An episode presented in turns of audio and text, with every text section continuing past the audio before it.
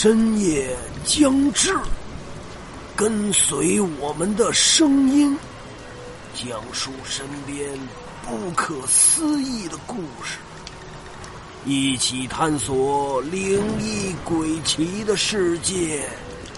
欢迎收听《生灵奇境》。欢迎收听《生灵奇境》听友投稿故事系列。我是 Mason，话不多说，故事开始。感谢听友都来瞧。一七年，我家搬家，搬进了一个新小区，不是买的房子，是租的。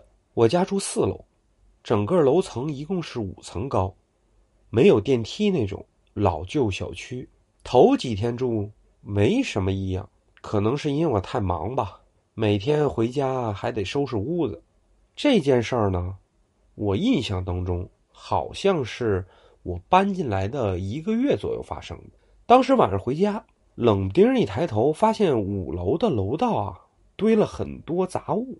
那天晚上开始，我就听见半夜十二点以后，楼上啊就出现一些脚步的声音。刚开始还好，后面越来越吵。他这个吵不是说吵闹的声音，而是正常的走动。于是我就好奇上五楼看一眼，想敲门跟他说一声，晚上能不能动静小一点。后来上了五楼以后，才发现。那个门不像是有长时间住人的迹象，那个门贴满了小广告，连门锁和门缝都贴满了，根本就不像这屋子里有人住的样子。后来我就问了一下小区物业，说楼上没人，他们全家都出国了。我说那没人，为什么五楼门口那儿堆了一些杂物呢？那物业说那那那我这两天给您处理了就好了嘛。当天晚上依旧是听到一些声音。也都是正常走路啊，或者是关窗的声音。第二天早上上班，发现楼道里的杂物都清干了。可是奇怪的是，自从那天把杂物清干净之后，我就再也没听见楼上有任何动静。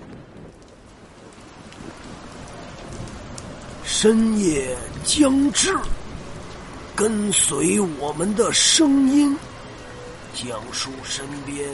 不可思议的故事，一起探索灵异鬼奇的世界。